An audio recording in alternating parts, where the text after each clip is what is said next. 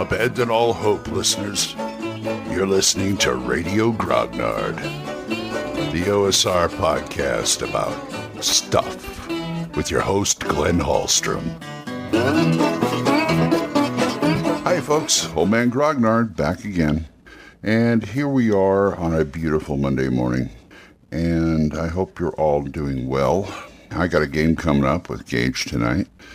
Back from the trip, feeling rested and ready to go.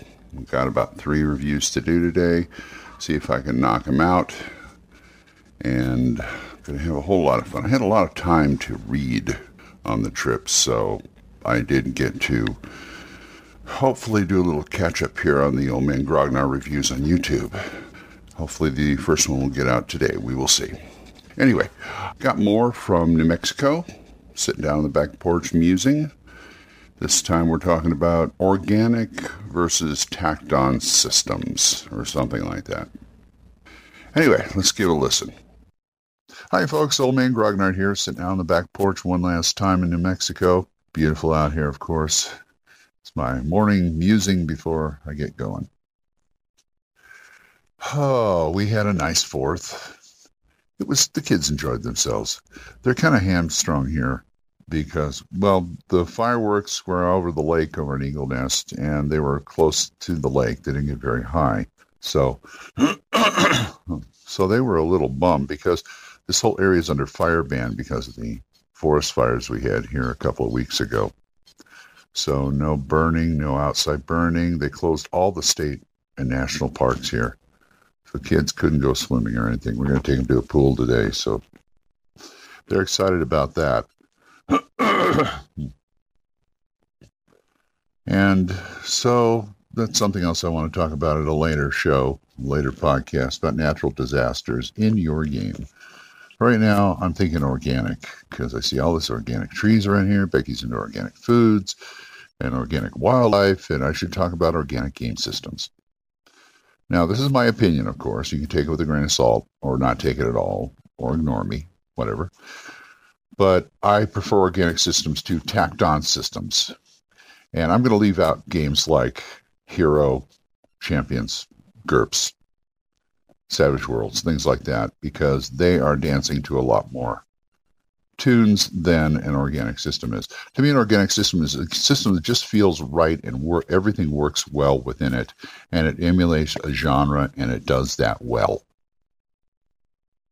Because that's the whole point. It's not trying to be something else. Although I'll get to that in a moment about things that have changed into something else. But for, for instance, D&D at its base is an organic system. Everything works well within its genre. And it simulates fantasy, literature, movies, TV, whatever, very well. Fantastic things like that. And the pulp, pulp fantasy, things like that. So that's a good thing. But when you start trying to tack on stuff to it, that's when you get a problem. Some some game systems are nothing but tack-ons. Yes, I'm looking at you, Palladium. I I have not much. I don't have much experience with the Palladium system, but I've owned a lot of it.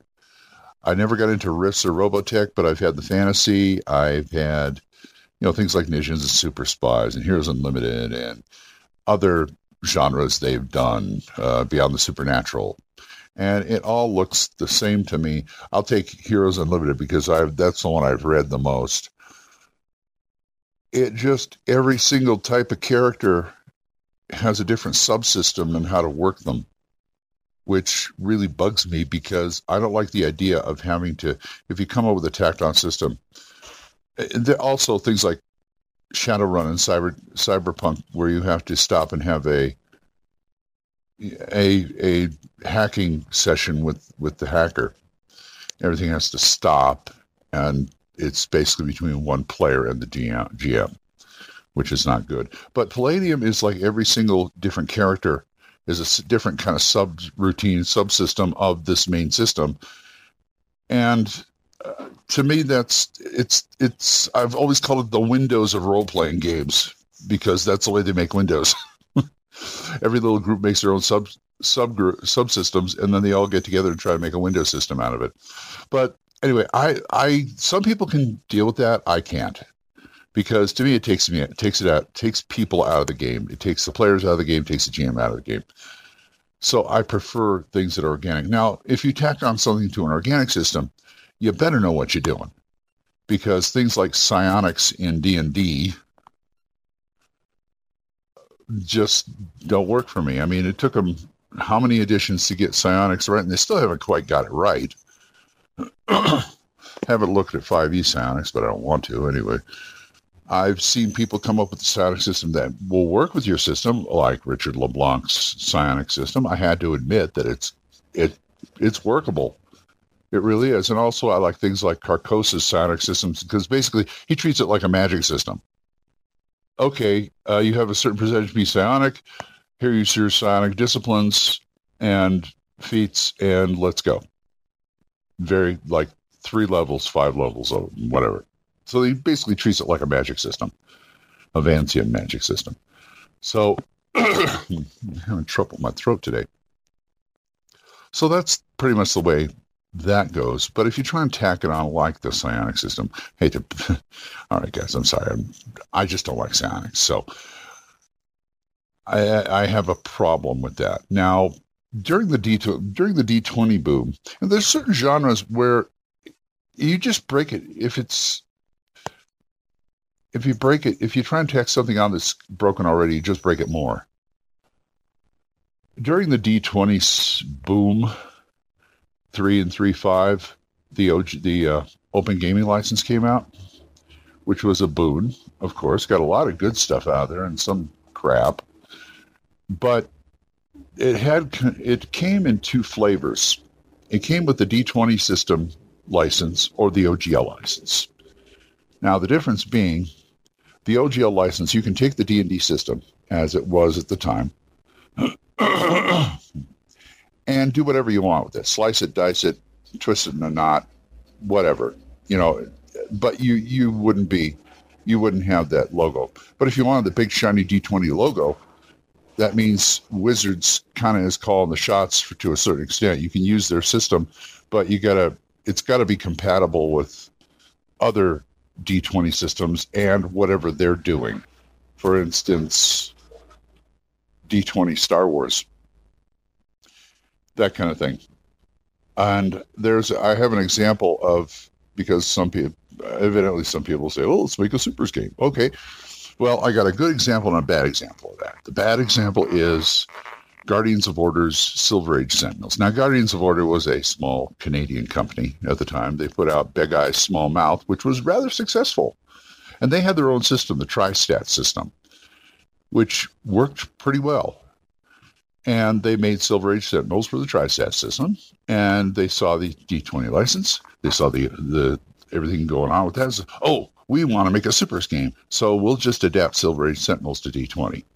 Bad idea they decided to go with the D20 license, which means they had to kind of shoehorn a class and level system into another game system, which they didn't do very well. I bought the book when it first came out, and I read through it, and I read through it, I must have been three times. And I said, I still don't know how to make a, a character. You know, three times, and I still can't make a character. There's something wrong because they were locked into class and level the way Wizards wanted it, the way all this other stuff. And it just didn't work. It worked great in their own system, but it just did not work for for that. Now, let me give you an example of one at the time that did work. That was Mutants and Masterminds, because they early on said, We're not going to fool with no D20 license. We're going to use the OGL. And they managed to adapt it and twist it around so it works. I mean, they had the they had the same six stats and stuff like that. They got rid of classes. They got rid of hit points, and it worked. They're they're still going strong. They're on their third edition, and Guardians of Order has gone the way of the dodo. Pretty much, they went out of business. It's just too bad, because Big Eyes Small Mouth was not a bad system, really but that's a good there's also some current good examples for instance there's two i'm reading right now one is not, and the, and these are outside of these are kind of outside of that. Um, Villains and Vigilantes 3.0, the Mighty Protectors. I think it works well because it's based on it's it's not based on the OGL or the, the D20 thing. Let's get away from that for a minute. But it's based on a previous system, Villains and Vigilantes, Villains and Vigilantes, which was created by Jack Herman and Jeff Dee. So they're using the original authors, and they have managed to kind of mish. I don't want to call it a mishmash, but blended together things like point buy, and with picking your powers and things like that. This one, yeah, I remember the old V&V. It was like you pick your powers and then you go, or roll for them, or whatever. Here, you could either pick them or you roll for them, and then you got to pay for them. But then that gives you that gives you a chance to customize it to a certain extent. And another one is Victorious by Troll Lord Games. My friend Mike Stewart wrote that one. And it is based on the Siege Engine system, which is what runs Castles, Castles and Crusades. It is the system that TrollLord came up with, which was a variation on the D20 system. I don't know if they ever, I think they used the OGL at the time for Castles and Crusades, but they basically took third edition and stripped it and turned it around so it was playable, more playable. Less paperwork, more playable. And so Mike decided to use the Siege Engine system to play a supers, and I think he did it right because he gave you. Here's the thing: he gave you classes. There's about a dozen classes in there you can use, all tuned to the genre. But he also said, well, if you want to make your own, okay, here's how to do it. And just, you know, pick out your powers and in, in line with, you know, look at the classes, see how they do it, and then make your own. And then here's an experience system to find out the level progression because it's like a 10 level progression, just like D&D. So it's class and level, but it's not class and level because you can make your own. You're basically making your own class. And so you've got some flexibility there. I still got to look over the powers a bit, see how they customize because superheroes, it's all about customization. So, but on a whole, I think it's it works well. It works and it, and it integrates with the system. So you can do things like that. You can. I'm not going to say tack on, but you can blend something else or change something, but you got to know what you're doing. Uh, Night Owl Workshop, those people know what they're doing. They took D&D White Box, aka uh, Swords and Wizardry white box, and they bent it into d- different genres. They got a super system out there. They got a pulp system out there. They got a p- pirates, uh, Princess of Mars type genre. All these different genres, and they all fit because they went back and looked at it and go, okay, how can we do this the way they think of? Okay, what if they think of what if Gary and Dave did a different fantasy starting out with D&D. And that's the premise they they took and they and everything they come up with subsystems like black powder and ship to ship combat for the pirates and things like that works because it's all in the same vein of it.